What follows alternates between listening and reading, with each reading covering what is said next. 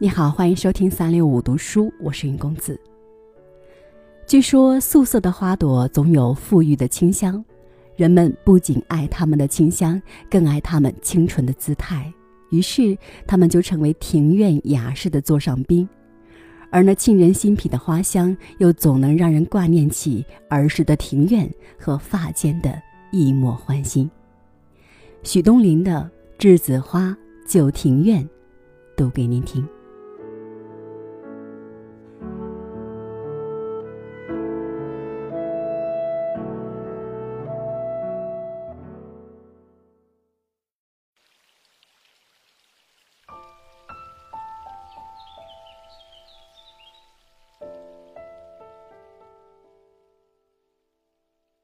喜欢一些开白花的灌木类花树，像茉莉、木槿、栀子，开起花来一朵朵都是心思简净，悠然芬芳。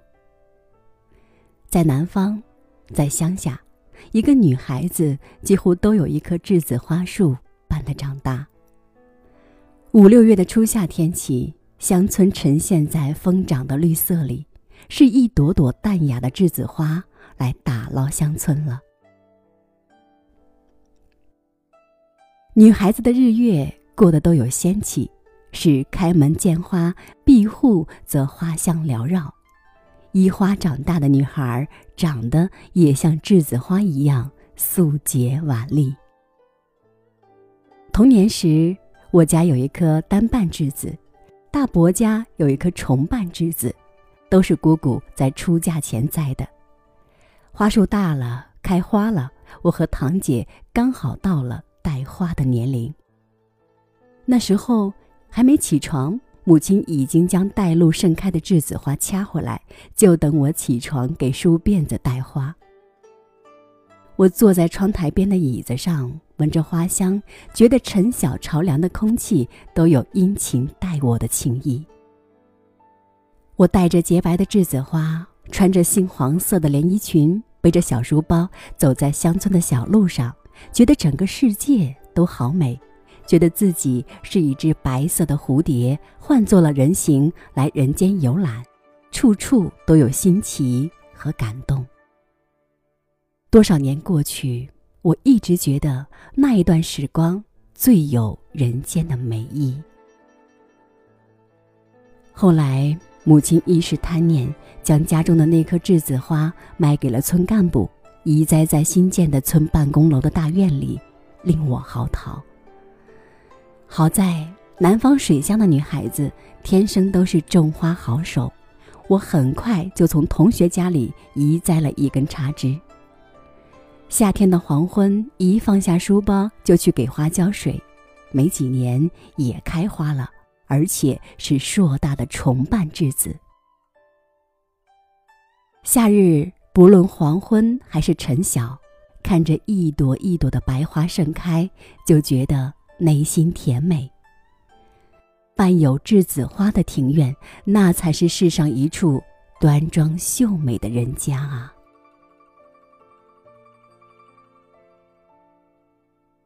少年时读过一首古诗：雨里鸡鸣一两家，竹溪村路板桥斜。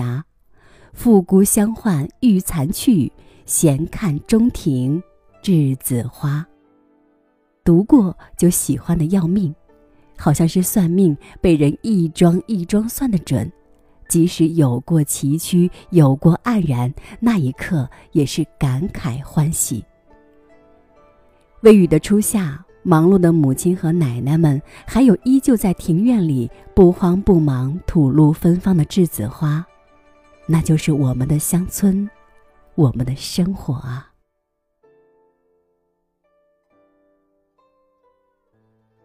成家后住公寓楼，住在楼上，养花不易。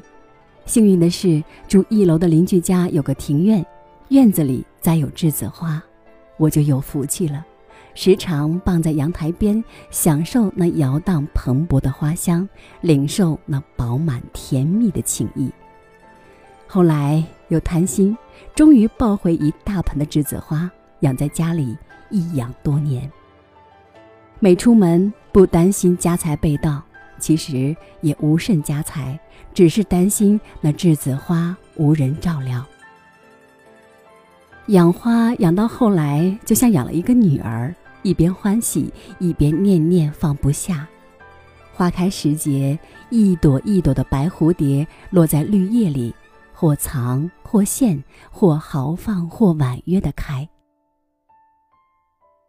我们枕着花香入睡，浮游在花香里，饮食起居，世事悠然，无哀无忧。有一年在北京的一处广场边看到人卖花，其中就有栀子花。北京的栀子花是从花棚里移出来的，枝叶稀疏，花开胆怯，眉目之间甚是楚楚可怜。可能还是气候和水土的原因，养得不够丰润有神采。我彼时离家已有些日子，再见栀子花，如流落在此的故人，又感动又心酸。身边是一位西北长大的朋友，我问他知道那是什么花吗？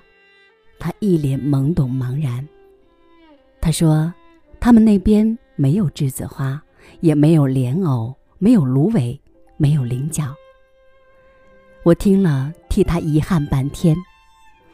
我一直以为有家的地方就有栀子花，有村庄的地方就有栀子花，人总要在水汽和花气里长大。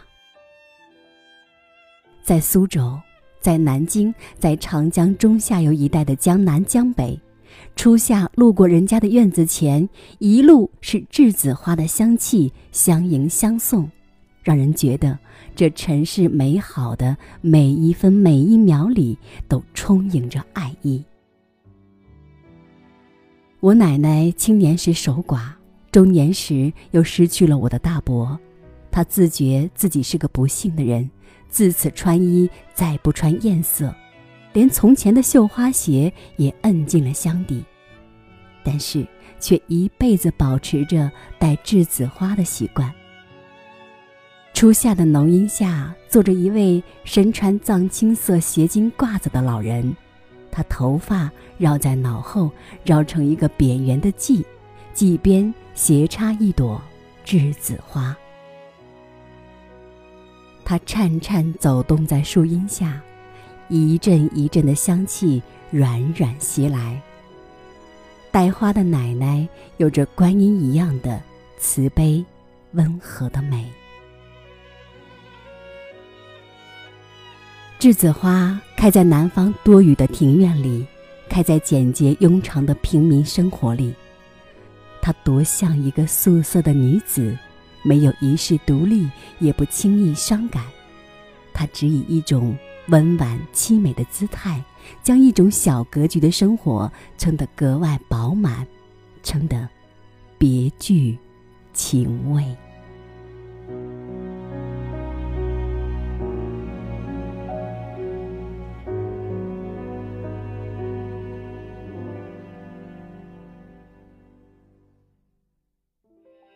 悠然的栀子花香芬芳的何止是旧时的庭院，还有那曾经的童年时光，甚至是从此的整个人生，还有那所有爱花人的心田里。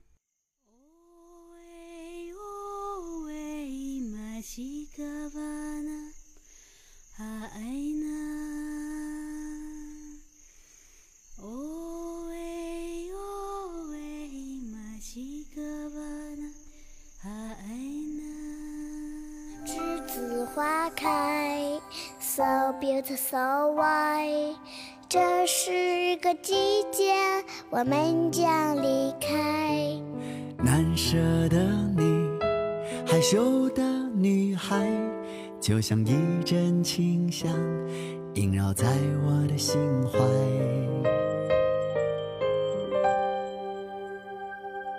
栀子花开如此